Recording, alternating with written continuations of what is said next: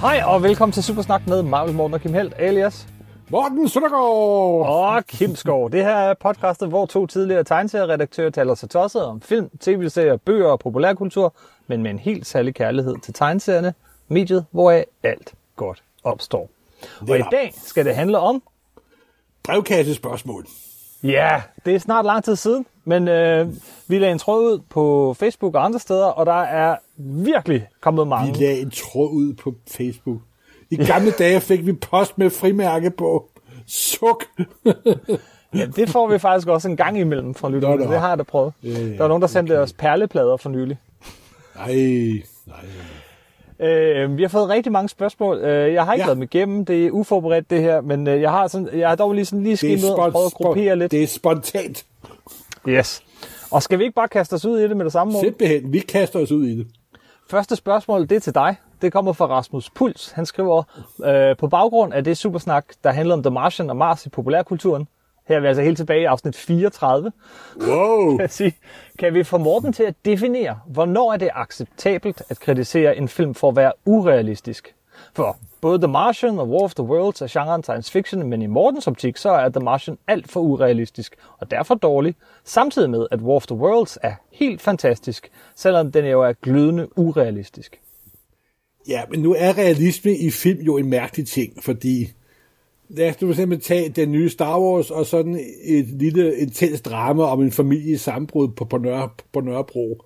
Det er jo begge to filmet, det er jo begge to med kunstig dialog, og det er jo begge to med lys og musik og alt muligt. Så det er jo begge to løgn. Begge film, det er jo som Godard sagde, film er løgn 24 gange i sekundet simpelthen, ikke?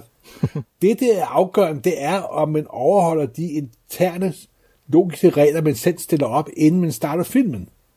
Og, Yes. når, øh, og når Martian starter, så siger de, dette er en realistisk science fiction film. Dette er virkeligheden. Ganske få år ude i fremtiden. Her er der ikke noget med strålepistoler og mystiske og eksplosioner i rummet. Vi prøver at være videnskabeligt korrekte. Og når det så film begynder at sejle på det punkt allerede, med hensyn til ilt og vand og den måde, og altså en masse ting i filmen, der irriterede mig grænseløst simpelthen, fordi at den gav ud for at være en videnskabeligt korrekt funderet film, som 2001 er for eksempel. Men det er et ikke. Det er en fantasy, bare med en fernis af videnskabelig virkelighed smidt under over, ligesom Interstellar for eksempel også, ikke også? Hvor, uh, der har været forskere ind over, gud, altså, det hænger ikke sammen. For eksempel er der en scene til allersidst i filmen, hvor han slår hul på sin handske for at kunne styre, så han kommer i nærheden af den sonde, der skal samle ham op. Det er i bogen en fantasisekvens, han har i hovedet. Det er ja. gjort til virkelighed i filmen. Det, det, det, det kan ikke lade sig gøre, simpelthen. Og det er igen det der med, at vi må hellere lave noget sjovt og underholde, fordi ellers så bliver den for videnskabelig. Og så synes Men- jeg også, at det lykkedes Ridley Scott meget dårligt at beskrive. Mars har i virkeligheden en langt større overflade end jorden. Det er et af de mest fantastiske steder i hele solsystemet. Og det føles som om, at han tager en tur ud i sin baghave, simpelthen. Også? Altså, Den jeg, jeg blev ja. så irriteret på den film, fordi Ridley Scott er jo en skidegod instruktør, når han virkelig vil. Men det der var en, var en doven og dårlig film, simpelthen. Men nu snakker du, nu brokker du dig over filmen. Du snakker også om realisme, men hvis jeg hører dig ret, øh, så tror jeg i virkeligheden, det, det, det du mener, som gør forskel på sådan en som War of the Worlds, eller Star Wars og The Martian og sådan noget, det er, Ja, at man sætter nogle regler op. Regler, og, man skal og man overholde de interne regler, simpelthen. Præcis, og så er det lige Og det meget, om du så siger, at du har en figur, der har superkræfter og alt muligt. Hvis du definerer, at Superman kan løfte så og så meget, og han så lige pludselig i den sidste scene kan få jorden til at dreje omvendt rundt og gå tilbage i tid eller sådan noget, så har man brudt en kontrakt med, med, med, med publikum. Netop. Så siger man, at alt er ligegyldigt, for alt kan lade sig gøre. Yes. Og, og det det, og også- det gør Spielberg bestemt ikke i hans udgave War of the World, der for øvrigt følger den originale roman fra 1898 af H.G. Wells slavisk nærmest. Mm. Og det er en, jeg synes, det er en fantastisk film, simpelthen. Der er selvfølgelig lavet nogle mod- moderne modifikationer, den måde, de ankommer til jorden på, og så videre, så videre, så videre. Men alt i alt, så er det langt den bedste uh, War of the World film, der er lavet, simpelthen. Yes. Og det er, også, det er også derfor, jeg tror måske, realisme er det forkerte ord at bruge her, ikke? Fordi det er ikke fordi, at... Ja, der findes det- det... ikke realisme i filmen. Der Nej. findes kun løgn. Men der er regler.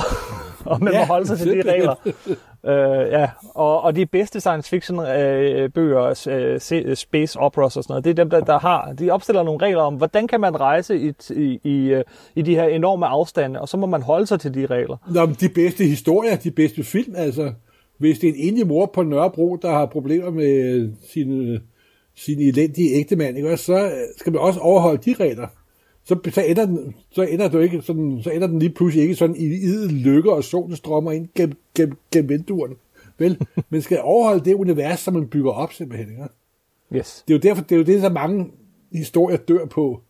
De, de ikke kan holde logikken kørende, de ikke kan holde den indre struktur kørende simpelthen.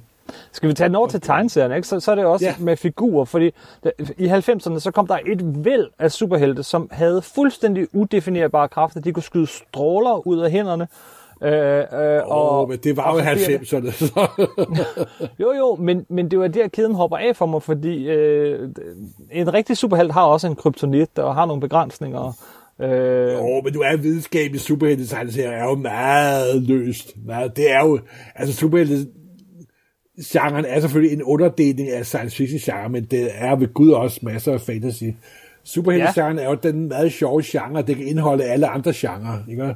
Men samme regler, samme spilleregler gælder der. Ja, ja altså, jamen, altså alle historier har de samme spilleregler, men skal men opstiller nogle, et univers og nogle regler, og så skal man overholde de regler.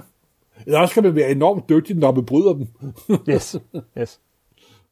Øh, Martin Christensen øh, Stillund spørger, øh, nu kommer der sådan en række af sådan nogle, hvor det, det er en masse spørgsmål om anbefalinger, øh, men, ja. men øh, det første kommer her fra Martin, han siger, fedeste fantasy-tegneserie, som for eksempel Dværgenes Konge, Conan, Ridder Goodwill, Torgal eller noget helt tredje? Jamen det er sjovt, der, altså, det har, jeg tror vi har sparet på det før engang. Altså fantasy-genren og tegneserier, der er lavet nogen, der er ok, men der vil jeg jo faktisk sige, at Dværgens Konge, selvom det med Gud er kommet for mange år siden.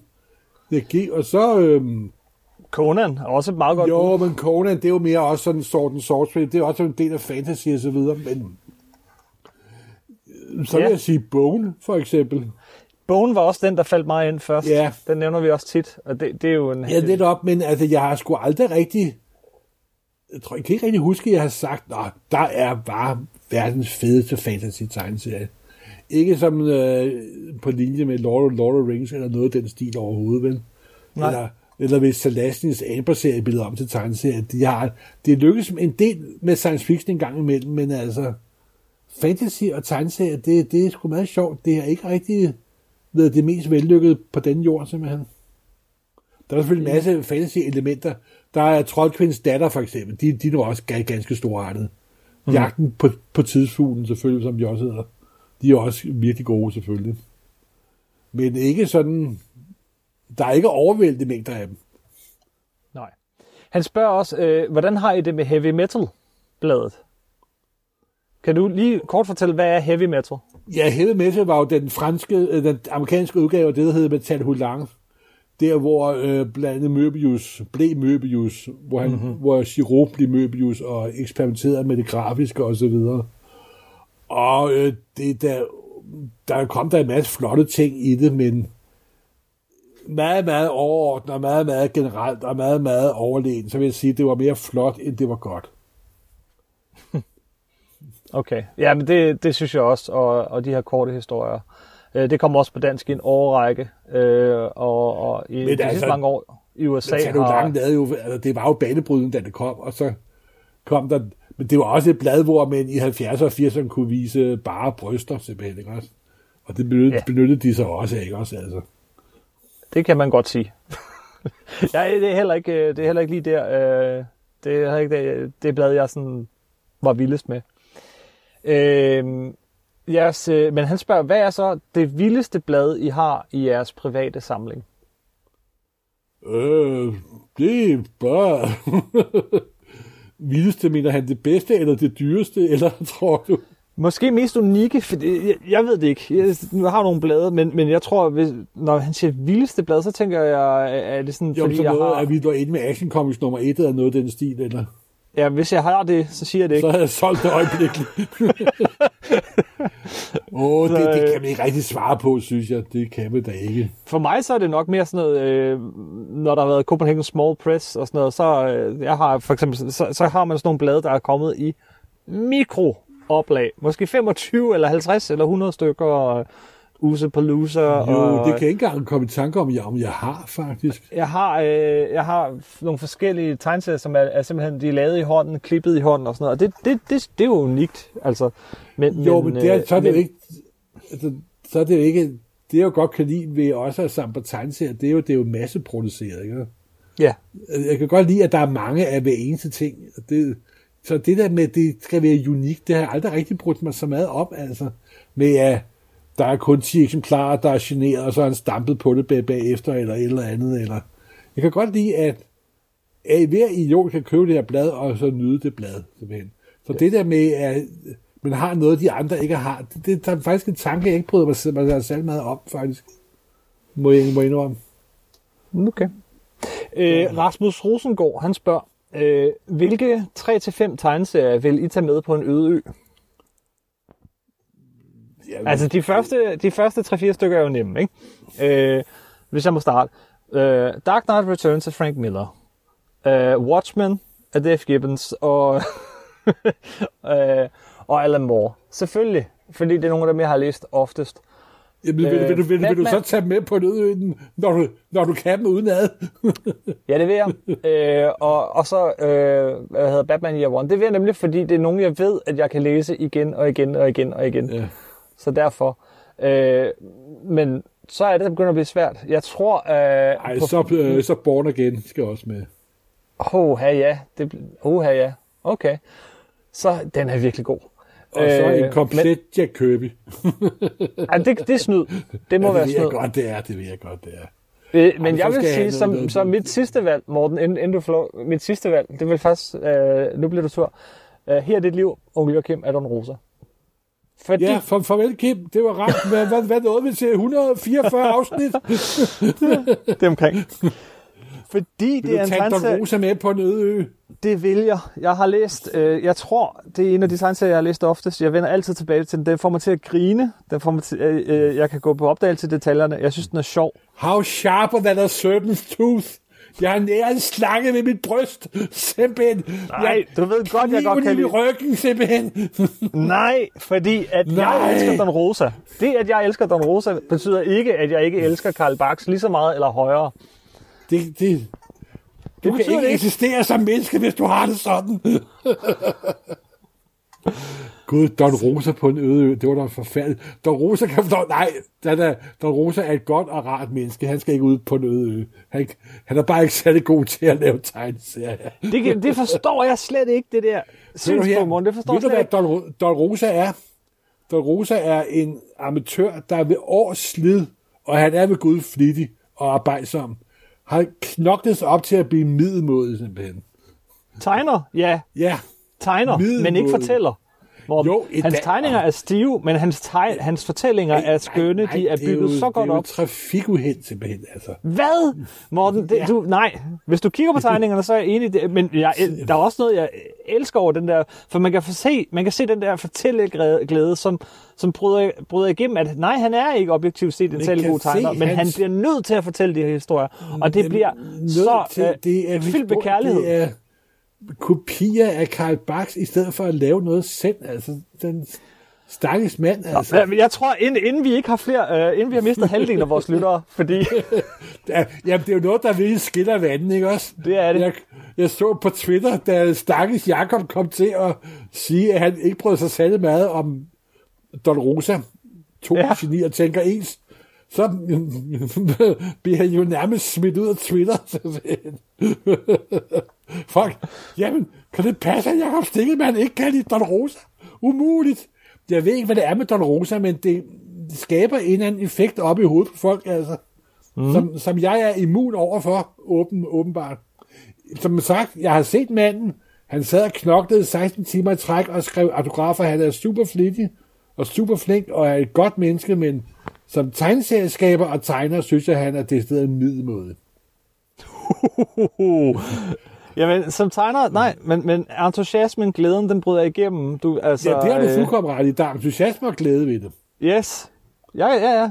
Altså, kæft, hvor mange superhelte tegneserier kan du ikke sige det samme om? Hvad med det, hvad med det første Jo, Superman-blad? jamen, tag for eksempel det er også, tegner som Alex, som Alex Ross. ja, Han er, det er da også smagløst, lidt noget andet. smagløst dårlig reklameteknik, tegnekunst, han bruger. Men hans kærlighed til figurerne er så store, og er så stor og så gennemtrængende, så jeg har 7-8 bøger af manden stående herhjemme, og jeg godt kan lide at se på hans tegninger. Men reelt i, mine, i min optik er han ikke nogen god tegner, simpelthen. Ja, men det, jeg er ikke uenig. Jeg tror, vi skal skynde os videre, for vi har sindssygt sygt mange spørgsmål. Ja, ja, ja undskyld. Øh, Og, og det var ikke opstagt, det var ikke, øh, og det var ikke til en opfordring til at starte en Don Rosa Karl Bach diskussion. Der skal nok komme kommentarer. Der skal nok komme kommentarer. Han spørger også, øh, hvem af jeres, øh, hvilken populær bog vil, øh, burde hellere have været fortalt som tegneserie? Og omvendt. hmm. Det er da et, umuligt spørgsmål, er, er det ikke? Det. Altså tag for eksempel øh, alle Conan-bøgerne, alle Robert E. Howard-historierne. Den synes Ja. jeg faktisk fungerer bedre i tegneserieform, end de gør i bogform. Men jeg har jo Ja. ikke levet tilbage i 30'erne og læst dem for første gang, hvor der ikke var noget andet. Hvor de sikkert også virkede meget stærkere. Men i dag, der vil jeg sige, at jeg finder Conan meget mere underholdende på tegneserieform, end han er på bogform. Ja. Jeg er ikke Men ellers så synes jeg, at spørgsmålet er ret umuligt. Ja, altså der er boguniverser, jeg godt kunne se udfoldet i tegneserier, altså som jeg tror ville klare sig rigtig godt. Øh, øh, hvad hedder det? Øh, John Scalzi's øh, øh, Old Man's War-univers kunne jeg godt se en tegneserie i. Og det er jo også, hvis jeg må være så fræk, øh, fordi Scalzi jo ikke er verdens største science fiction forfatter, ikke? Jo, jo, det er jo lidt, han er også ligesom, ligesom med, instru- med filminstruktører. Nogle gange kommer de bedste film af sådan nogle lidt, ja, nu for at være lidt, lidt grov, lidt middelmådige historier, fordi så kan de selv putte en masse ind, ikke? Men samtidig er der den der, stru- den der struktur, de kan bygge op og, omkring. Den der stru- stru- struktur, der er så svær og så skabe, ikke? Han har et sidste øh, sjovt spørgsmål, øh, Rasmus øh, Rosengård. Hvem er jeres favorittegnere på Sandman? Oh, Og det er jo en lang liste, må jeg sige. Og jeg vil så sige om Sandman, at den er egentlig ikke op... Der er virkelig mange rigtig gode tegnere på, sådan noget som Jill Thompson, men, men, men øh, jeg vil i mange tilfælde ønske, at de havde tegnet Watchmen, når de var lidt længere i deres karriere, fordi øh, øh, til Sandman, Tegn- i, i Sandman, for der er mange af tegningerne, som ikke er så gode i øh, de første øh, Ja, nummer 60 numre. Men, men altså, så, så, øh, så er der jo så alt det, der kom efter hovedserien, ikke? Altså, øh, vi har jo øh, J.H. Williams på Sandman Overture, det er jo, fan, det er jo Ja, sindssygt. det, det er nok det, der kunst. det er bedst tegnet, faktisk. Øh, Det er det, men vi har også de her små korte historier i nogle af de her, øh, der kom, øh, der med- havde 10 års jubilæum. Og... ja, Mike Allred og Teddy Christensen. Og så er det også, at den måde, som Neil Gaiman laver manuskripter på, der overlader han jo ikke så meget til den arme tegner. Nej. Det er jo det, det er ikke lige så slemt som Alan Moore manuskripter, hvor han nærmest fører, fører blyanten for dig. Men øh, øh, det er virkelig, det er Neil Gaimans show. Det er ikke tegnerens show. Ikke? Men skal jeg fremhæve nogen sådan fra det oprindelige run, så er det selvfølgelig P. Craig Russell, som laver nummer 50 og nogle af de andre. Men jeg har også en, en, en forkærlighed for Michael Sully, som vi ikke hører så meget til længere. Ja, Michael Sully, han lavede, øh, han lavede Sandman, han lavede, øh, hvad hedder den, øh, Swamp Thing, og, øh, og så har han også lavet en masse andre fantastiske ting, hvor han er ekstremt detaljeret, øh, øh, men også sådan jo, en... jeg synes generelt, at alle Vertigo-tegnere, de er, nu for at bruge et, et ord, som jeg ikke rigtig mener, men de er sådan lidt anonyme. Altså Vertigo er virkelig Ej, ikke- et forlag, hvor, hvor det er forfatteren, der dominerer. Ikke? Oh, men Det, er, det er lidt ligesom øh, amerikansk tv i dag. Det er forfatteren, der styrer showet. Hvem der er instruktør på hver afsnit, er sådan set lidt underordnet. Ikke? Jamen, det er rigtigt, fordi så har han, han havde jo for eksempel sådan en som Chris Pacello på hans uh, Death miniserier. Men, Ja, men, og det var da men han okay, kom jo slet men- ikke til sin ret. Altså, Nej, net, netop. Altså, forfatteren er inden for Vertigo, og især Sandman, utroligt do- dominerende. mm-hmm. Og, og det har jo skabt nogle fantastiske ting, men der er, det er ikke et ligevægtigt forhold mellem tegner og forfatter, synes jeg. Det synes jeg ikke. øhm, jeg hopper videre. Øh, Daniel Østergaard, han spørger, J.J. Abrams er blevet sat til at lave en Justice League Dark tv-serie. Nå, gud, ja, det så jeg godt. Ja, ja. Vil I lave et afsnit mere om de forskellige Justice League-grupper? Det kan vi sagtens, og Justice League Dark er jo noget af det mere underholdende, og det er jo det, som DC faktisk gør bedre end Marvel. Det er Ja. hele det der magiske univers, de har, med Constantine og Swamp Thing og Spectra og hvad de nu ellers hedder alle sammen. Det kunne godt gå hen og blive, og blive rigtig sjovt, altså. Vi optog faktisk for et stykke tid siden et afsnit, der ikke er udsendt endnu, men det kommer jo nok snart, øh, som hedder Magi i DC-universet, hvor vi kommer ind Ah, på det, nogle det af de jeg, vi havde se- se- sendt ud. Nå, nej, okay. Nej, det har ikke været udsendt endnu. Stort. Øh, Martin Jensen han spørger, hvorfor betyder det så meget for jer, om ting udkom på dansk? Øh, betyder det... Altså, øh, jeg ved heller ikke helt... Øh, jeg synes, det er vigtigt, at der kommer nogle af de her ting ud på dansk. Øh, men, men, og, Jamen, og jeg startede jo med at læse... Så, som der jo ikke læser engelsk, ikke så er det rart at kunne sige til dem, at det kan I finde på, på dansk og sådan noget. Præcis. Men Øh, og det er jo tit er år siden, jeg har udvalgt- læst noget på dansk. Så. ja, men der er heller ikke så tit, der kommer øh, superhelte på dansk. Øh, og hvis de gør, så er det som regel noget, jeg har læst. Ja. Men, men øh, jeg synes, det er da vigtigt, at der også er noget på dansk. Det er et lille sprogområde, og, og det er ikke alle, der er, er så gode til engelsk. Så, Nej. så derfor er det vigtigt. Øh, for mig, har, måske man kan forstå på den måde, altså jeg har jo en komplet dansk øh, Marvel-samling for eksempel, men det er nok også spørgsmål om nostalgi, og dengang jeg var barn, var det ikke sådan lige at få fat i engelske udgaver. Øh, I hvert fald ikke, hvad jeg vidste af på det tidspunkt. Så, så jeg voksede op med det danske, og det, det har da også en særlig plads. Øh, blandt andet dine oversættelser, Morten. Og det der er et spørgsmål til herefter. Han spørger, Nå, okay. om det er dig, der er ansvarlig for, at Kingpin blev til Kejlekongen. Nej, det er den oprindelige oversætter på de gamle sort-hvid øh, æderkoppen. Yes. Men jeg synes, navn. det var en god oversættelse. Det, det synes jeg, det var. Ja, du holder dig ikke tilbage for at ændre nogen af de gamle oversættelser ellers. Nej, der var der også Henning. Han skal også bære noget af sådan noget skylden, hvis, hvis, hvis der er en skyld at bære. Okay. Og så blev vi jo tvunget efter nogle år til at bruge alle de amerikanske navne, hvad der jo gjorde en lille smule ondt. Ja. Ja, og jeg kommer også til at bytte lidt rundt stadigvæk. Uh, Michael, uh, Michael R. Schultz spørger, uh, hvilke superhelte har offentliggjort deres identitet? Ja, den største er jo lige sket her for nylig. Der er Superman afsløret, at han er Clark Kent. Mm-hmm. Og det er jo nok den allerstørste, og så gør Iron Man det jo i slutningen af Iron Man nummer 1. I am Iron Man. Ja, i filmen. Så- ja. Ja, i filmen. Og det Det er- er... I Og tegneserien har det været meget frem og tilbage. Ja, netop, og det er det også. Altså, Peter Parker i, øh, hvad hedder det, Civil War, Mm. afslørede jo, at han var... Uh, Spider-Man afslørede, at var Peter Parker, altså så blev lavet om senere med noget Ja, ja, og- aktiv kronologi. Og Daredevil i, under Bendis, øh, hvor Ja. han bliver outet. Men, men det er jo det, at tegneserier har det med at skulle vende tilbage til status quo. Så selvom Supermans identitet nu er ude og sådan noget, så er jeg ikke et sekund i tvivl om, at den der den bliver pakket tilbage i boksen på et tidspunkt, og så er der ikke nogen, der ved, at Superman og Clark Kent er den samme, ligesom men der har jo hemmelige været en identitet er tendens til, at den hemmelige identitet ikke er en så vigtig komponent, som det var for år tilbage. Men de bliver Der er ved med at vende som, tilbage der til er den. jo nogen som Fantastic Four, de har aldrig haft en hemmelig identitet. I hvert fald kun i meget kort tid. Jo, men Morten, dem vi nævner her, altså Spider-Man, det blev offentligt kendt. Så var det lige pludselig øh, med noget Ja. meget omdiskuteret magi, ikke offentligt kendt. Daredevil i lang tid offentligt kendt hemmelighed, at han var Matt Murdock. Så ved hjælp af en meget lang historie om Purple Man, så, så, øh, så ved verden det ikke længere. Og sådan, de har det jo med at, og, og, når Jo, der kommer en ny forfatter eller andet, og komme det tilbage i kassen, ikke?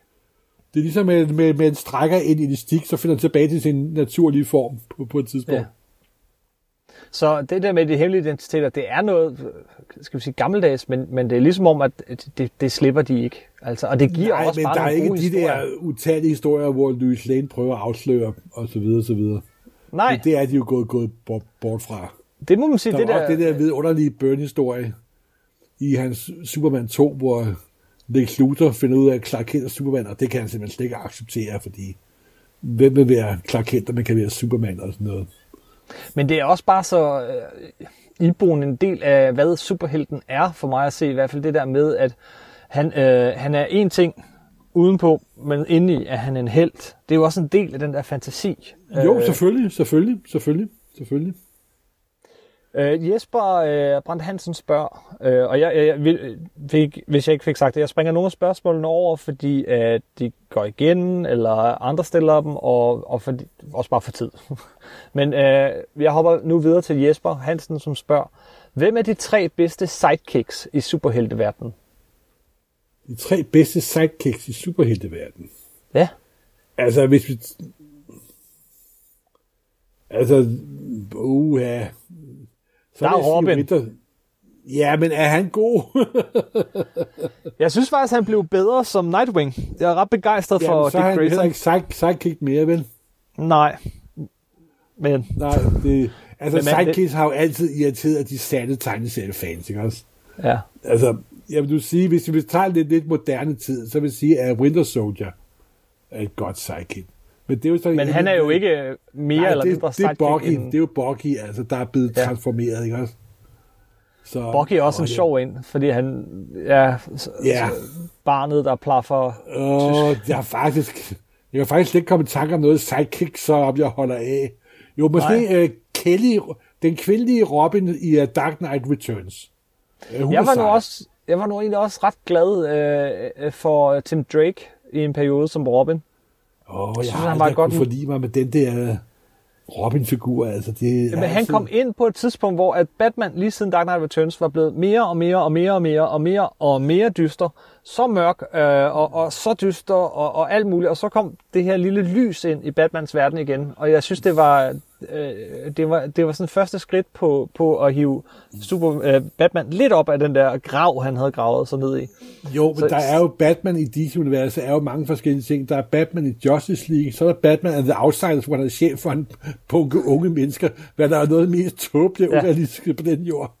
Altså, jeg har... Jeg, den eneste virkelig sjove sidekick, jeg kan komme i tanke om, det var Mark Waid, der engang lavede en helt selvstændig superhelteserie. Ja hvor det faktisk var, hvor der, hvor der var sådan en, en slags øh, Captain America Bucky-lignende kombination i det her univers, hvor Captain America hele tiden blev skiftet ud, men Buckyen blev ved at være den samme, og han blev sådan en gammel, sur, øh, rigtig øh, bister herre, som der kæmpede mod stater, og dem, han var, var, var op imod. Hvad fanden var det nu, den hed? Var det The, the Replacement, eller? Irredeemable, uh, Oh, Nå nej, ja. det, det, var, det, var, det, var ikke, det, var, det var ikke det. Det var ikke, men det var en sideserie til den, ikke? Nej, det var det ikke. Det, det er noget andet, jeg snakker om.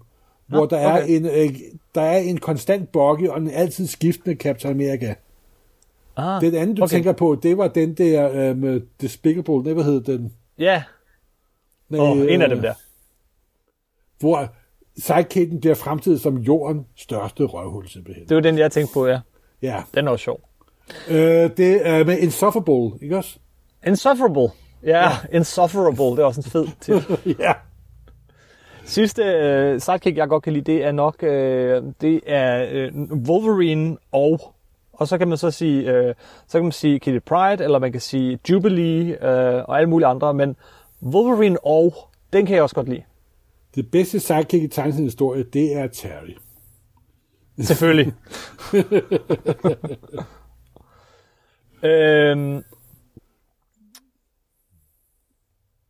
Jørgen Bæk spørger her. Øh, jeg har været inde på det før, og Morten øh, forsvæver, at det vil ske, øh, men at det ikke vil være smart af branchen, hvis man, men ville det ikke være smart af branchen, hvis man prøvede at få tegneserier tilbage til for eksempel DSB-kioskerne, dagligvarerbutikkerne, som Brusen og alle de andre? Der er ikke plads for hylderne. Simpelthen. Nej, det... for, uh, Zoom har, har jo haft held, uh, Michael G. Nielsen og company, med at komme ud nogle steder uh, i, i, i god gammeldags sådan stativer. Uh, ja. Uh, mest de helt store steder, lufthavne og så videre. Uh, men jeg tror sådan set ikke, det er fordi, der ikke er forlag, der gerne vil ud i, i kiosker og, og så videre. Men Jamen, det kan der også der er det, at avancen på sådan et blad er så lille, og der er så få købere, Så, så øh, pladsen på hylden definerer, om folk vil have det stående eller ej. Øhm, Og så Og- tror jeg og- også, det har noget at gøre med, at DC og Marvel for øjeblikket er meget svære at blive skære med, med hvordan de skal have udgivet ting og ikke udgivet ting. bestemt. Tingene skal udgives øh, på Dengang tilbage i meget 60'erne, bestemt måde. 70'erne og 80'erne, der var de til at snakke med. Og så gik, så gik der film og Panini og alt muligt andet dårligskab i det. Mm-hmm. Og det er, sådan en, det er sådan en længere historie. Så det er ikke kun på grund af dårligt salg. Det er også på grund af andre faktorer. Øh, Martin Bolsen spørger, er Mega Man en superhelt i jeres øjne? Hvorfor? Hvorfor ikke? Jamen, Hvorfor skulle han ikke være en superhelt? Det ved jeg ikke. Ved, altså, hvem tænker du på, når jeg siger Mega Man? Det er da ham der fra computerspillet, ikke? Jamen, det er da en parodi på en superhelt, ikke? Ja, ja er det en parodi Men- på en superhelt? Er det ikke... derfor kan Øh, godt være en superhelt. og, ja, men det er jo en am- am- øh, japansk øh, superhelt. Hvad hedder han? Rocketman i, i, øh, i Japan. Og så øh, var han med i de her øh, computerspil. Det, jeg kan ikke se, hvorfor han ikke skulle være det. Ja, nej, nej, men altså, superheltegenren er en meget bred og, og så rummelig sanger. Der er også plads til Muskelkongen og så Stålanden. Så hvorfor skulle der ikke også være plads til, øh, t- til Mega Man? Øh, Marius Potterhead spørger, fort, han har en række spørgsmål, som er meget sjove. Det første er, foretrækker I sort-hvid eller farvede tegneserier? Det kommer an på, hvordan de er tegnet. Og hvem, om han tegneren har sagt, nu er det jo en sort så skal den ikke farvelægges. Og hvis han laver en farve, altså det er jo ligesom, men farvelægger er jo ikke gamle øh, sort film. Nej. Det er, Jamen, hvad kunstneren, det er, hvad tegneren og kunstneren siger. Det er det rigtige. Som man jo vil vide, hvis man hører Supersnak, så kan jeg ret godt lide de tidlige Teenage Mutant Ninja Turtles af Kevin Eastman og Peter Laird. De udkom i sort-hvid, og ikke bare sort-hvid, men, men, men på sådan noget helt specielt papir med sådan noget kemisk noget, som gjorde, at de kunne lave de vildeste ting i sort og hvid. Men i de genudgivelser, med undtagelse, men de fleste genudgivelser, der kommer, der insisterer forlagene på at farvelægge dem. Og, og, og, og tegningerne er jo ikke lavet til at skulle farvelægges. Nej. Øh, så så øh, det kommer an på, hvad det er lavet til. Bogen er også et godt eksempel. Den blev udgivet sort-hvid først, og så blevet genudgivet i farver. Der har han så selv været med til at farvelægge det, men jeg synes stadigvæk, den oprindelige er bedre. Der er sikkert undtagelser, hvor farvelæg, den farvelagte udgave er bedre end den oprindelige sort-hvid udgave, men jeg kan ikke komme i tanke om den, den. der har lavet tingene, er indforstået med det, så synes jeg, det er orden at farvelægge det. Ja. Men det er, nogle gange går, går det rigtig galt. Den der uh, From Hell, Ja, den mor, uh, hvad hedder den nu? Uh, øh, Kevin... Øh, ikke Kevin Kevin. O'Neill. Øh, øh, pinligt.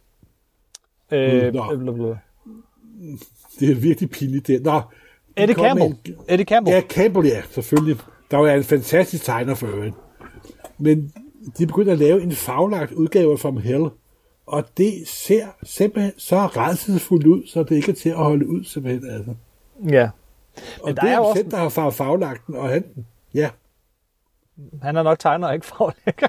Det vil så sige, der er, altså, så var der også, der har været en lang periode, med, med, hvor at trykkvalitet og så videre har været horribel, og, øh, og farvelægning ikke altid har hjulpet tegningerne. Så jeg voksede op med øh, Jack Kirby i sort-hvid på dansk, og det, det foretræk jeg i rigtig mange år. Det tror jeg faktisk et del sted, jeg gør, medmindre det er virkelig godt farvelagt. Øh, jo, de, men de farverne fordi, øh, var ikke fantastiske oprindeligt. Altså, Men det er nok også meget, hvad der har været ens første, ikke? Det er også fordi, amerikanerne har en anden farvesmag, end europæerne har. Mm. Amerikanerne, jeg ved ikke om de har hele kigget deres liv på dårligt indstillede farve-tv, men de, de kan godt lige klare. Jeg kan huske, der gang var en flok amerikanske bak, bak, øh, baksister nede i Fantastisk for mange år siden. Og de synes, at denne her farvestrålende farvelade udgave, som der var lavet med Karl at det var enormt flot. Og jeg synes, at den var redselsfuld. Så jeg foretrækker, at det skal være de originale flade farver for de originale hæfter. Så Ja. det er også meget, hvordan man, hvilken farveopfattelse man har, hvordan man, man er opdraget og så videre, så videre. Men så, så, så tæt på det oprindelige udtryk er jo nok en god, sådan en god hovedregel. Så spørger han, er der noget, I fortryder, at I ikke udgav på dansk, da I selv var redaktør? Ja, det var noget, vi ikke nåede at få udgivet.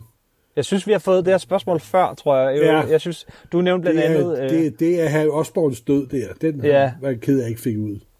Ja, nemlig. Og for, for mit vedkommende, så, så nok mere er jeg, nogle af de ting, der udkom, som jeg er lidt, lidt ked af, fordi at i X-Men-bladet, så, kom der sådan, så er der altid sådan nogle mega crossover-begivenheder. Dem vil jeg gerne have klippet lidt til, men, men, men, men vores finske samarbejdspartnere, de ville gerne have alt med, og så lige pludselig havde vi sådan hele nummer af X-Men, som var fyldt med figurer, som ingen på dansk, ingen danskere havde set før. Øh, jeg, jeg vil gerne have klippet lidt mere. End Ja, ja, men... Og så Øh. øh, også det, at øh, jeg kunne godt have tænkt mig, at vi lavede julehæfte, men det fik vi aldrig lavet. Ja, ja, jeg har da også enkelthæfter her og der, men ikke noget sådan. Nej, øh, ikke det store. Jeg synes da, Nej. at vi fik en del ud. Jeg er super glad for, øh, da vi kom til, da, da jeg øh, tog over der, at vi fik udgivet Civil War på dansk. Fordi det var på et tidspunkt, hvor vi kun havde et X-Men-blad og et Spider-Man-blad, og der var ikke plads til mere. Men så fik vi øh, fortalt Civil War i Spider-Man-bladet. Øh, på, på en måde, hvor den spillede sammen med de der Spider-Man-historier. Det var jeg også glad for. Gud, er Civil War kommet på dansk? Ja, den er kommet på dansk i gud, Jeg har selv wow. redigeret. Nå, jamen, og, øh, good, øh, good job. Øh, han spørger også her til noget, du har været med til at udgive. Øh, hvad synes Marvel Morten om Powerpack, eller juniorheltene? de, var da, og, de, var da, de var da storartet, synes jeg. De var jo, ja. Det var til det andet publikum, og det var, øh, der kommer et enkelt Louis, hæfte. det var Louise Sir Simonson, der, der skrev dem, og de var vældig gode. Det, dem kunne jeg enormt godt lide. Og øh, om Supreme Power. Jamen, det var jo øh, Marcus Straczynski og deres, hans, hans DC Marvel-serie. Det var jo det, det var jo storartet, i, øh, især i starten. Så Ja. ja. det jo sandet lidt, lidt, lidt. Den løb i sandet. Og, øh, men jeg var helt vild med den, da den kom. Ja, og det, det var var også fedt. pissegod.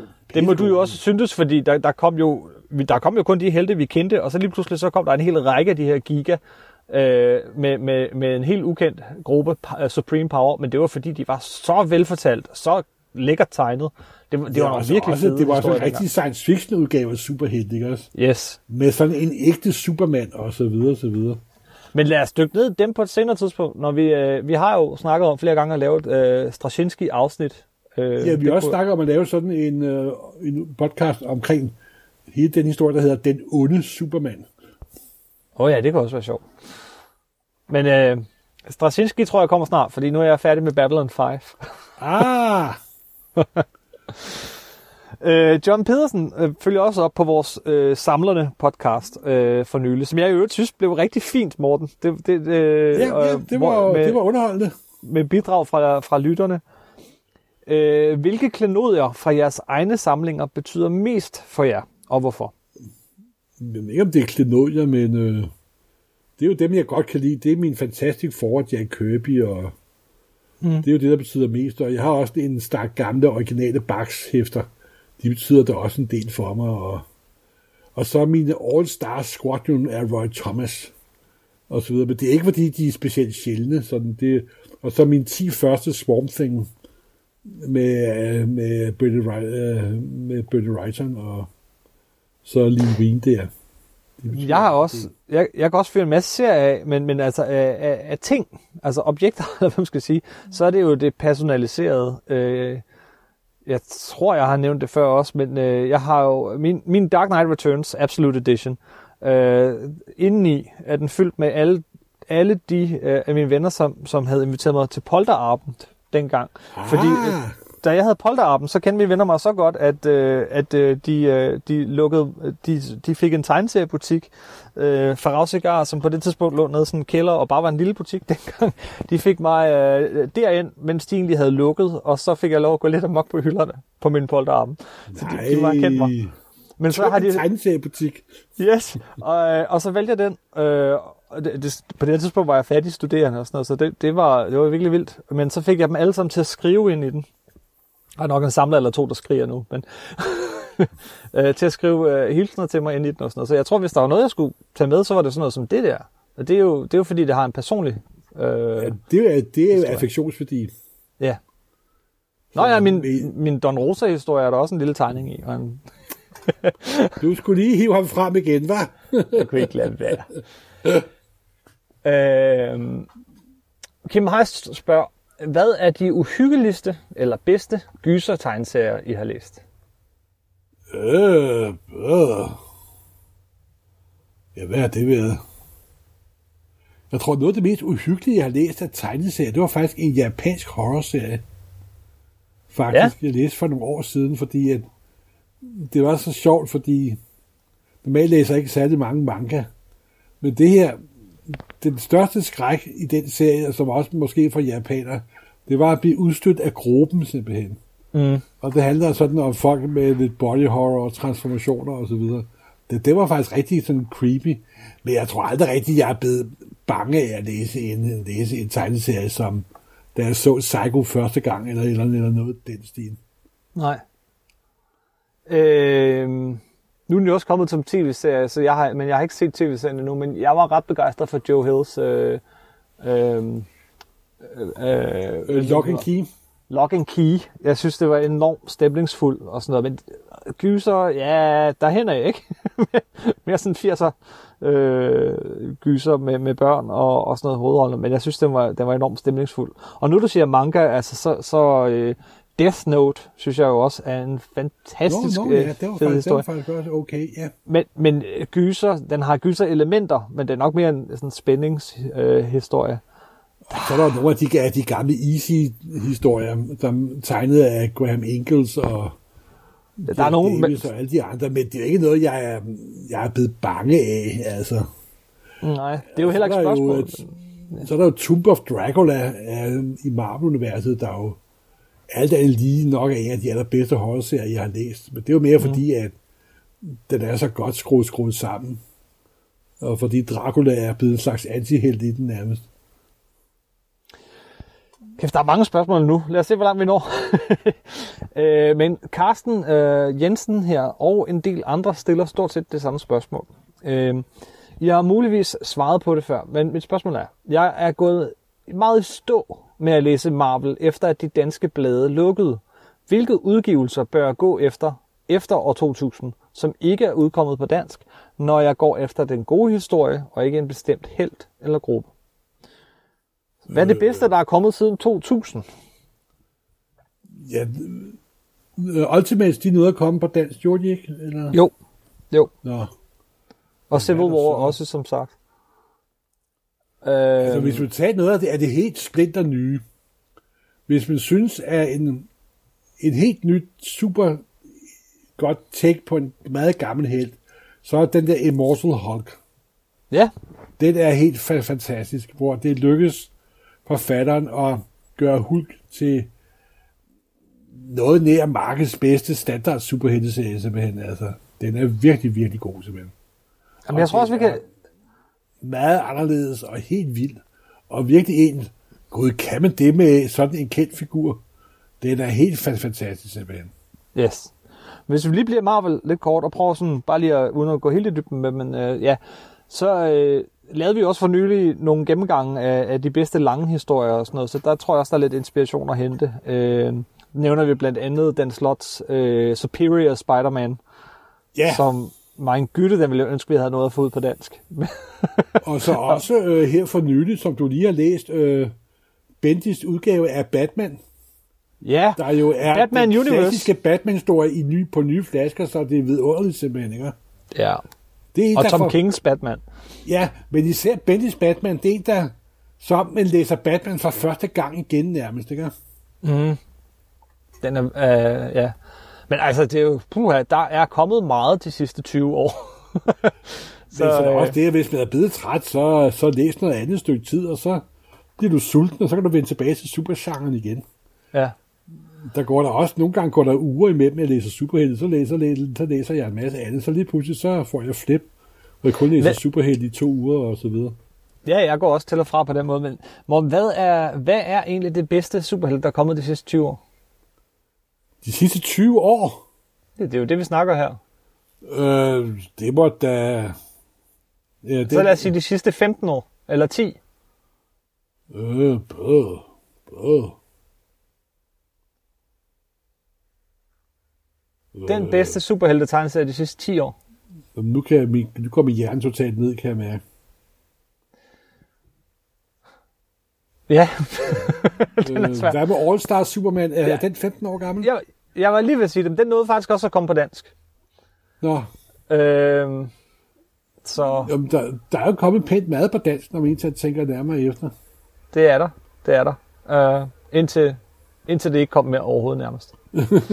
øh, øh, ja, den kommer vi nok ikke videre med her. Men vi Ja, jeg vil jo, så vil jeg sige, noget af det bedste, der er kommet i mange år, det er jo den der House of X, Power of X. Ja, Ja, X-Men-historien, ja. den der 12-nummers miniserie af Hickman, hvor han totalt rigtig... Det, det, er, det er et skide godt sted at starte, hvis man er træt af superhelte eller træt af mutanter. Så bliver man genfødt, det er 100% sikkert. Et lignende spørgsmål er kommet her fra Lars Hammann, øh, som købte de danske Marvel-blade med Marvel-klubben og D- DC og alt det der. Han var vild med Frank Burns, Superman, Frank Millers Batman og øh, Teen Titans. Øh, nu har jeg hørt jeres fantastiske podcast, og der hørte jeg, at DC blev genstartet igen efter Doomsday Clock. Er det et godt sted at starte? Nej, fordi DC kan ikke selv finde ud af det. Nej, men her er et godt sted at starte. Øh, Bendis Superman. Ja, Det er lige for nylig. Det er et godt sted at starte. Tom Kings Batman, også lige for nylig. Også et godt sted at starte. Øh, hvis, hvis det er DC, vi snakker om, ikke? Øh, og, og, og, det er ligesom to af hovedserierne. Justice League er ikke, hvor den, den er ikke nej, den, er, ikke, den er ikke særlig god for tiden. Det er den ikke. Øh, men, men det er nok to af de stærkeste serier med de store karakterer øh, fra DC. Det, det er jo fedt, at de to mest kendte, ikoniske figurer inden for DC, det er faktisk også dem, der alt andet lige kører bedst for tiden. Nej, Det, det, det synes jeg er ret fedt, faktisk. men, men det gør de ikke, fordi Tom King er taget af Batman, og det, der kommer lige nu, er ikke fantastisk. Nej, men så skal man læse uh, Bendis Batman Universe i stedet for. Nej, nej, man skal også læse uh, Tom King, men, uh, Ja, ja, ja, ja. men den er lige overstået nu, og så vender han så tilbage i 12 numre lidt snart. Og så øh, i øvrigt... Og, nej, videre. Næste spørgsmål. De tre bedste forfattere, øh, spørger øh, øh, Bjarke Larsen, på Avengers efter Stan Lee, men inden 90'erne. Roy Thomas, Steve Engelhardt og øh, øh, hvad hedder han? Øh, Roger Stern. Yes. øh, Mike Kilrik spørger, øh, hvad er jeres erfaringer med tegneserier, der er skabt i reklameøje med, eller som merchandise? Ligesom når Volbeat har lavet en rom, Iron Man har en øl. Hvad? Nej, de, de er jo altid, det er jo reklamer, altså. De er da meget det... sjove, og især hvis man samler på alt, så er det nogen, der er umulige at få fat på og sådan noget. Ja, på den måde er det sjovt. Sådan lidt giveaways og sådan noget, men nej. Altså, der er, øh, jeg ved ikke, om det, det er lidt det, om det er det, han mener, men, men øh, der er nogle udmærkede, der er langt imellem, men der er faktisk nogle udmærkede, øh, hvad hedder det, tegneserieudgaver af film, som, øh, som, som øh, hvad Jamen, hedder det, det er jo ikke reklamer. Simonsons... Hvad? Hva? Det er jo ikke reklamer. Er det ikke reklame? Nej. Ja, det er selvfølgelig lidt. Men ja, det er bare fordi, han skrev tegneserier, som er udkommet i forbindelse... Altså, herhjemme tænker jeg på Fribryderen af John Ken øh, Mortensen, som jo er skøn, som udkom samtidig med øh, i, i anledning af Copenhagen. Men jeg ved ikke, om det er den slags. Ellers så... Øh, reklamestunts, altså, der er jo nogle berømte Ja, imellem. nej, Men noget er- godt? Nej. Jeg synes heller ikke, at filmtegneserier er specielt gode. De er jo som regel, jeg har oversat en bunke af dem, og de er jo alle sammen lige, lige, lige dårlige, simpelthen. Jeg kan godt nævne et par stykker, som er gode. Ah, du, kan, du, du, du kan nævne en, kan du. Øh, Alien er Walt, med Walt Simonson. og øh, Dune af... Nej, den er Øh. flot tegnet. Den er sgu ikke særlig god. Nej, okay. Men flot er den. det er, det er sin Kevis. Han kan jo ikke lave en dårlig tegn- tegneserie, vel? Nej, nej. Øhm, Lars Kastrup Pedersen spørger, er der nogle europæiske tegneserier, I kan anbefale? Du kom med nogen for nylig. Ja, Altså, men ud- der er jo... Der kan jeg jo kun de gamle klassikere. Jeg læser ikke så mange nye. Det gør jeg altså. Asterix og... Øh, Jo, men det er jo nærmest underforstået, altså. ja, altså jeg gider det. Ja, jeg vil lige anbefale, at de Blueberry bliver genudgivet for tiden.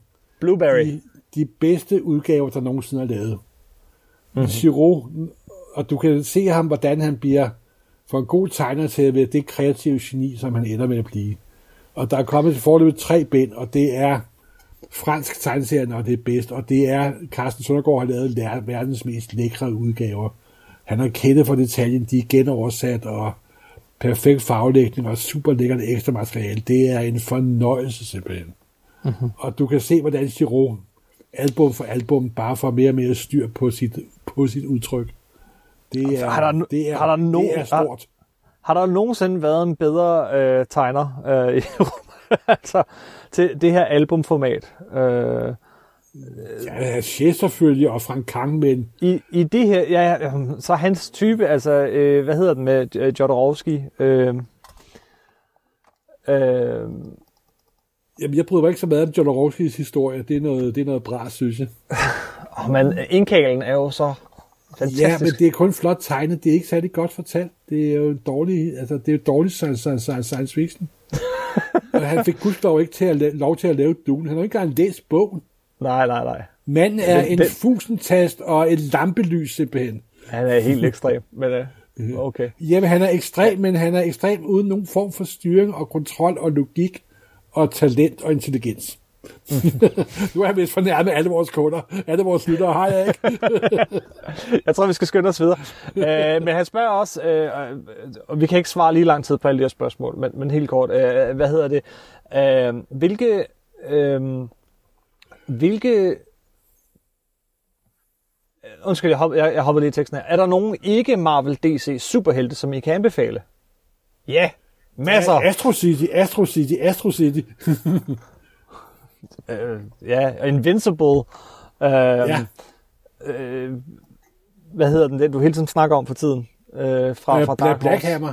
Black Hammer. Der er tonsvis. Ja, ja, ja. Men Black Hammer er, det kører for øjeblikket, der bliver produceret nyt materiale, og det er en fornøjelse. Hvilke tegneserienyheder ser I mest fremtid til i den kommende tid? De gode nyheder. Ja, Nej, jeg, øh. jeg falder ikke så meget for det der øh, nye event og, øh, og hvad der kommer og sådan noget. Det er mere, jeg glæder mig over, den er lige gået i gang, og så er den så kommet på coronapause, men, men øh, øh, hvad hedder det, Tom Kings, øh, øh, Tom Kings nye serie, hvor øh, Strange Avengers med Adam Strange. Adam Strange, ja. Og han har, han har jo lige offentliggjort Tom King på sin Twitter-side, at han arbejdede på sidste nummer af en, hans mest ambitiøse serie nogensinde. Og det var ikke Adam Strange. Det er spændende. Så det er, er meget spændende. Ja. Når togerne engang, le- engang letter, og vi igen kan begynde at bevæge os ud og slå, og slå ud med armene. Øh, igen øh, bliver der, Martin øh, Bolton spørger, hvilke tegneserier kan I anbefale, som ikke har superhelte som tema? Øh, øh, gang til. Hvilke tegneserier kan I anbefale, som ikke har superhelte som tema? Udover Blueberry. Men hvis vi bare tænker amerikanske, øh, Planetary, øh, Planetary øh, har der superhelte som, som, som tema. Ja, det har han faktisk. Øh, det var bare fordi, står her lige ved siden af mig. Øh, Walking Dead, altså hvis man bare skal tage en øh, direkte øverst for hylden her. Der er Jo, masser. Ja. Preacher, elsker Preacher, 10 numre. Øh, der, er, der er, ja, det kunne blive et meget langt øh, svar. Har du noget, du sådan lige... Ja, hvad hed den nu? Øh... Hvad hed den fanden? Øh, øh, tænker du på Brubaker, øh, Brubakers lange serie af crime-historier? Ja, er jeg tænker, jeg, jeg tænker på alle, jeg ved ikke, hvad han kalder sit univers, men hele det Criminal. der crime, øh, Criminal. criminal. univers, det der noir-univers, han kører sammen med, sammen med ham der Phillips.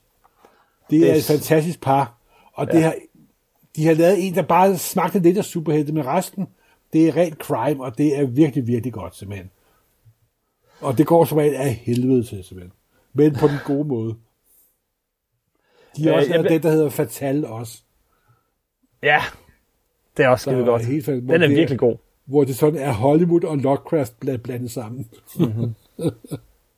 Jeg bliver nødt til at springe lidt i spørgsmålene, tror jeg. Øh, Jeg har en, en, øh, en bagkant her, men øh, Ra- øh, Rasmus Krøyer skal lige have et spørgsmål med her. Det er øh, værste fejn ind under guldtæppet fra Marvels side, som når Bishop slipper afsted med massemor, Storms frisyre går fra helt kort hanekamp til langt inden for et par numre. Måske lidt forskel på de to. Hvad, hvad, hvad er den værste fejn ind under guldtæppet fra Marvels side? Det var da de øh, retroakterede øh, Peter Parkers liv med A New Day der, da han ikke længere var Brand New Day, ja. Jane.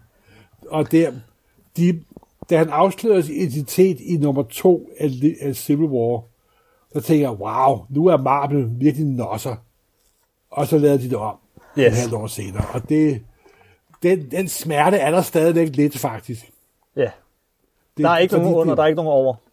Nej, de her, det var fandme det værste, fordi man var så stolt af Marvel, og så tabte de mod lige på målstregen. Mm-hmm. Og det kunne have blevet så rigtig godt. Men det, det, det, den er stadig lidt den smerte der, det er den faktisk. Og fik Straczynski til at forlade serien i protest. Jamen altså, jamen det er rigtigt det der med, at de brød deres egne regler. Ja, Hvis alt, er, hvis alt er muligt, så er ikke noget, så er alt lig, ligegyldigt, ikke? Det er jo, åh. Altså den måde, de gjorde det på. Kunne de mindst ikke have brugt et ha- halvt år med Dr. Strange og finde den hemmelige diamant, og, som der vist var en smule spænding. Det var bare sådan, knips med fingre, så laver vi det om. øh, og helt bogstaveligt, det var knips med fingrene. Ja. Ja. Hvad er det bedste og mest overraskende, Morten har genlæst i sit otium? Genlæst. Ja, bedste og mest overraskende, du har genlæst. Genlæst. Jamen, jeg har ikke genlæst så meget, faktisk. Jeg prøver at læse nyt. Det er faktisk, øh, det er slet ikke superhelte. Det var, da jeg læste de nye udgaver af så, af, øh, så Blueberry. Okay. Det var simpelthen så fedt at se, hvordan man kunne se, hvordan Giro han bliver bedre og bedre fra album til album. For det er faktisk det eneste, jeg rigtig har genlæst i de sidste år, tror jeg. Henning Andersen, han har en meget lang smør og, øh, om uh, The Prisoner øh, til tv-serien. Øh, Ja, den, men- den, men- den, den, den, er også storartet. ja og, og banebrydende på mange måder. Bestemt. bestemt. Men han spørger, det slog mig, at jeg engang, da Røde Konge var knægt, så nogle skitser begået af Kirby til en tegneserie over denne tv-serie. Ja, det er fuldstændig korrekt. Han, fik, han lavede nummer et, og så blev den aldrig lavet mere. Det er faktisk blevet genudgivet i en Artist Edition. Er den det? Ja, faktisk har Gillian Kane også lavet på nummer af Prisoner.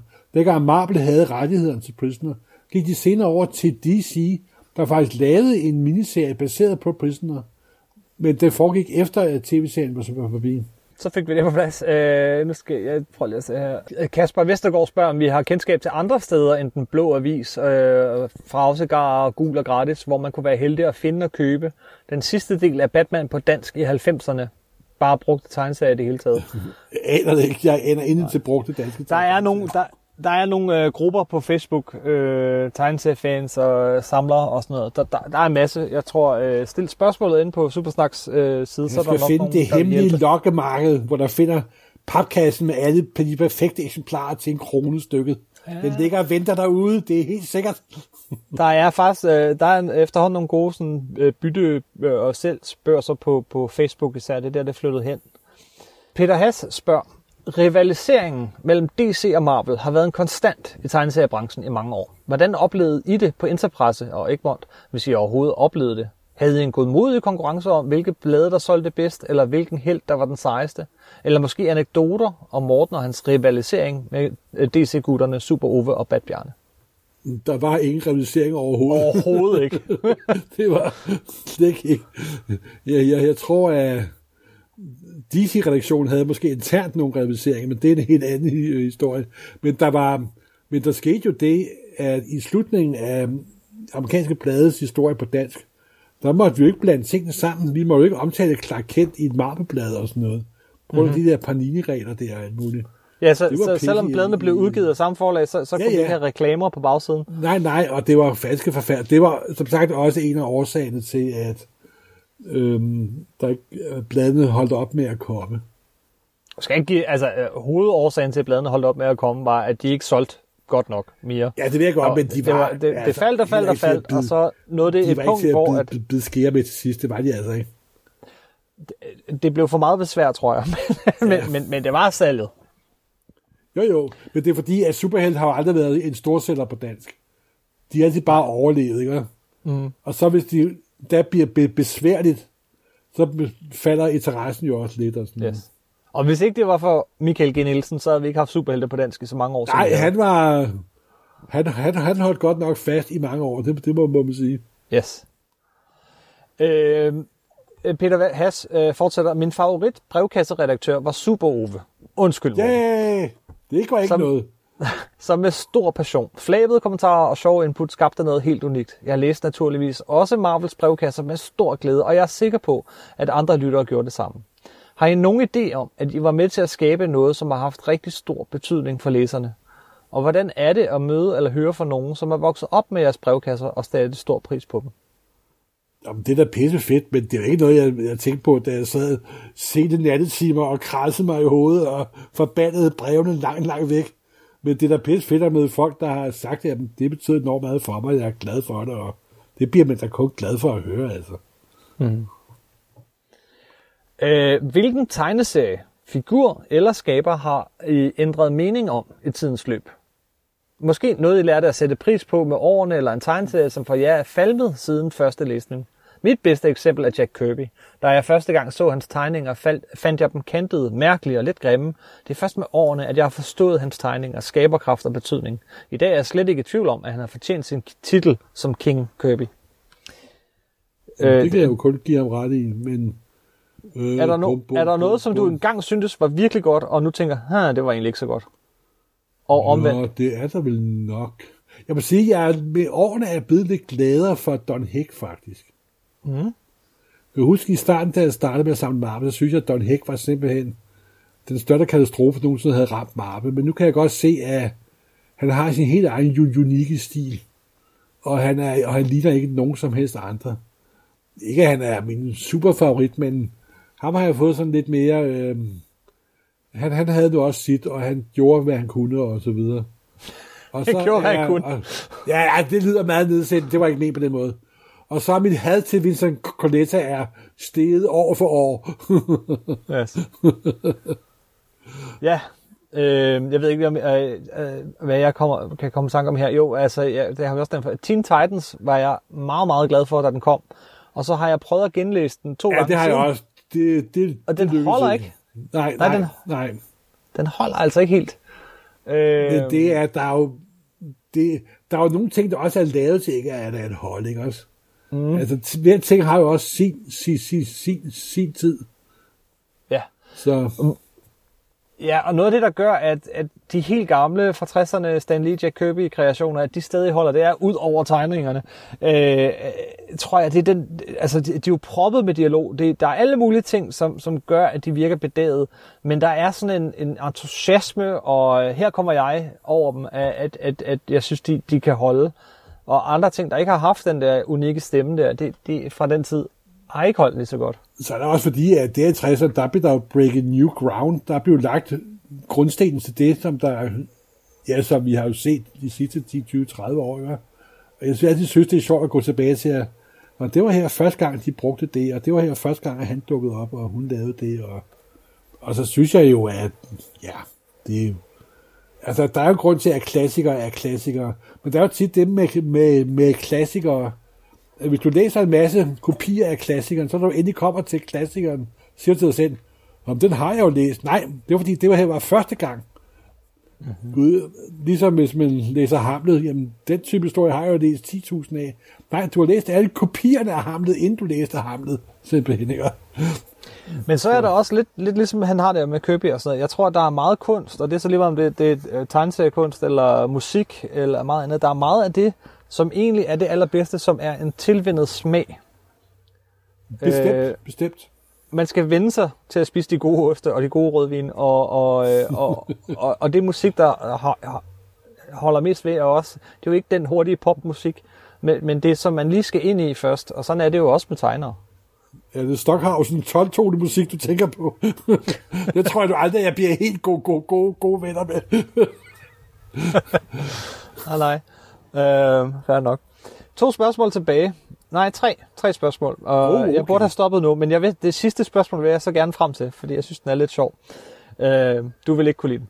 Men først, øh, Jens Jørgensen spørger, hvad er den bedste Green Lantern-historie indtil videre? Den bedste Green Lantern-historie indtil videre? Oh, det vil sige... Ja, jeg ved heller ikke, om jeg vil sådan... Jo, øh, hvad hedder det, øh, det, det er jo ikke en historie, men, men Jeff Johns run på Green Lantern står for mig som noget ja, af det bedste. det er mere end en historie, kammerat. det er det nemlig. Men lad os kalde det en cliffhanger, fordi vi laver et Green Lantern-afsnit. Det var ikke ja, så længe. det gør vi. Øh, det var, hvis, hvis det er Green Lantern, så vil jeg jo nok være lidt klassisk at gå tilbage til nogle af de gamle Gene Kane ting, for de, de står for mig som noget helt specielt. Det gør, gør de altså. Mm-hmm. Og det design, han lavede på den dragt, det er det er de få superdragter, de er ikke har tort røre ved overhovedet, men den, er, den der hvide grønne der, den er ga- ganske fantastisk. Simpelthen. Ja, øh... Åh, Gisp, hvad hedder den? Final Frontier. Der var den. Final Frontier.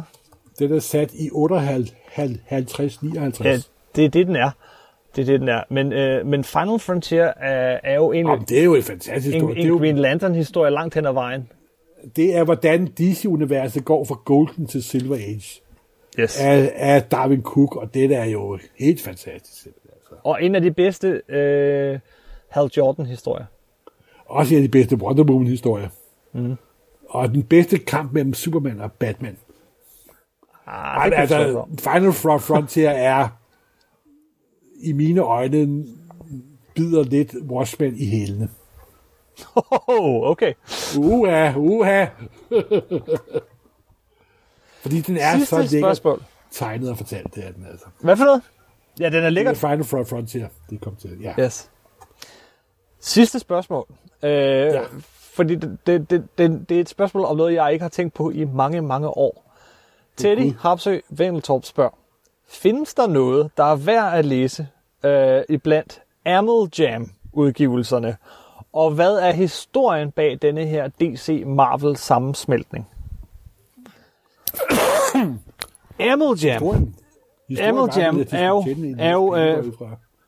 Ja, nej, ja, og det er øh, virkelig, virkelig. Amel Jam er øh, et, et meget underligt noget. Øh, det var lige da Marvel var ved at gå helt rapundus, Øh, tegnerne, de store kendte tegnere, havde alle sammen forladt skuden taget over til Image. Alting så sort ud, både for DC og Marvel, og de kunne godt se, at vi bliver nødt til at gøre noget, vi ikke har gjort før. Så de, øh, ja, de har gjort det før, men ikke i den her målestok.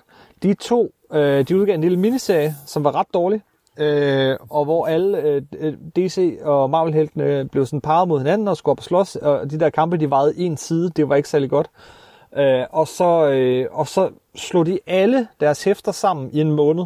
I en måned udkom der ikke Marvel, og der kom ikke DC, der kom Amel Jam, hvor man havde slået øh, Captain America sammen med Superman til Super Soldier. Man havde slået Wolverine sammen med Batman til Dark Claw.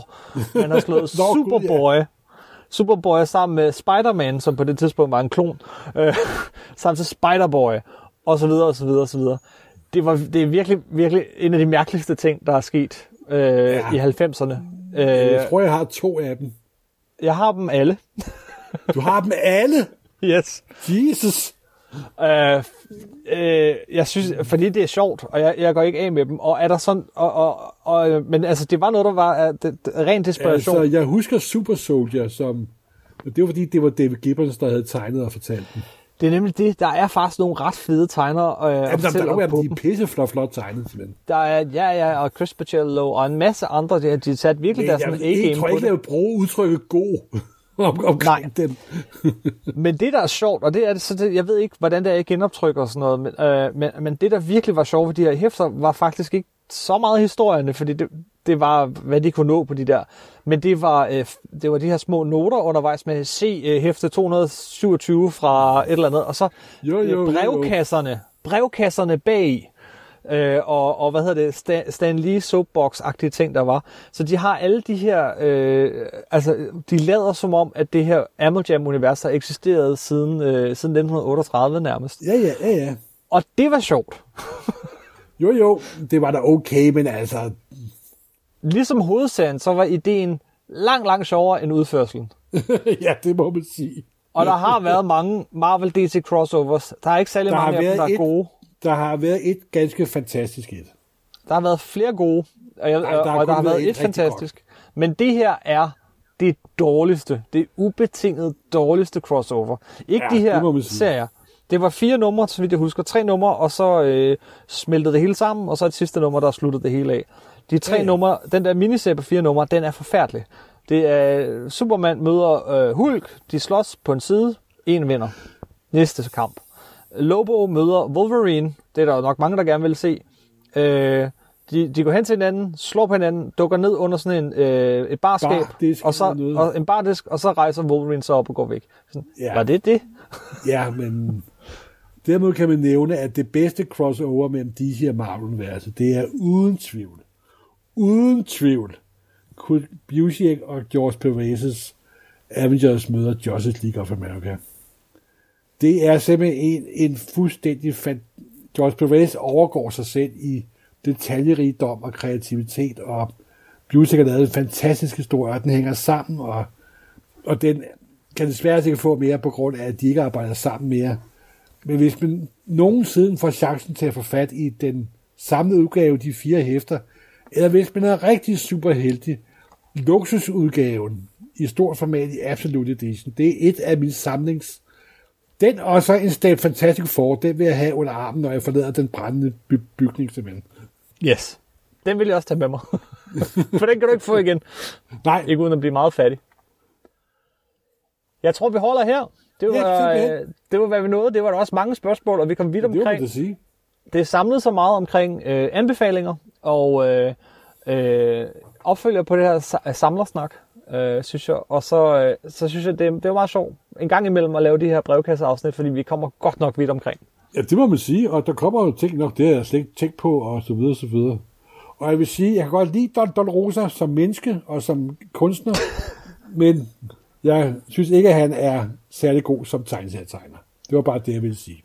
Det, det tror jeg, du fik sagt, Morten. Øh, Jamen, nu jeg ved, at vride jeg op kan mærke, bølgen af had med, men er på vej imod mig jo.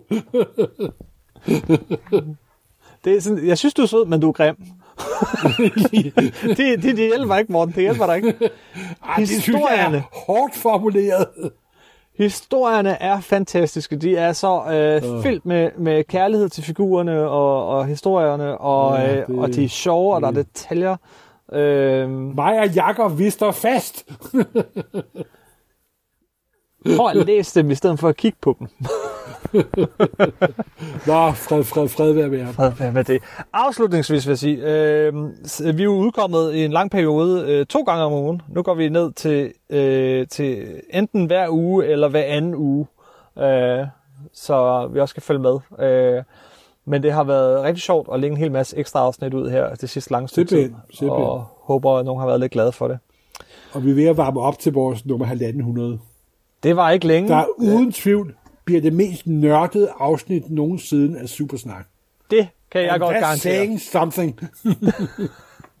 Nummer 100 er også rimelig tæt på. Det var 100 grunde til, at vi elsker ja, superhelte. men 1500 bliver endnu mere nørdet, simpelthen. Yes, det gør det.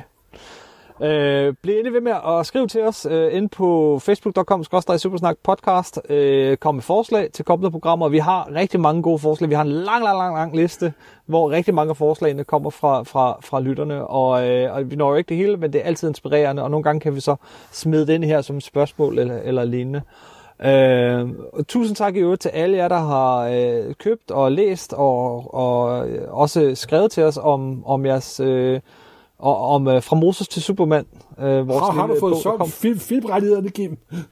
Nej, Hvem ikke filmrettighederne. øh, ikke filmrettighederne. Øh, det bliver nok lidt, lidt svært.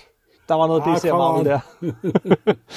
men, øh, men jeg vil bare sige tak til alle jer, der øh, har taget godt imod den og har skrevet ind. Øh, det er så fedt. Bliv endelig ved med at skrive. Øh, det er dejligt.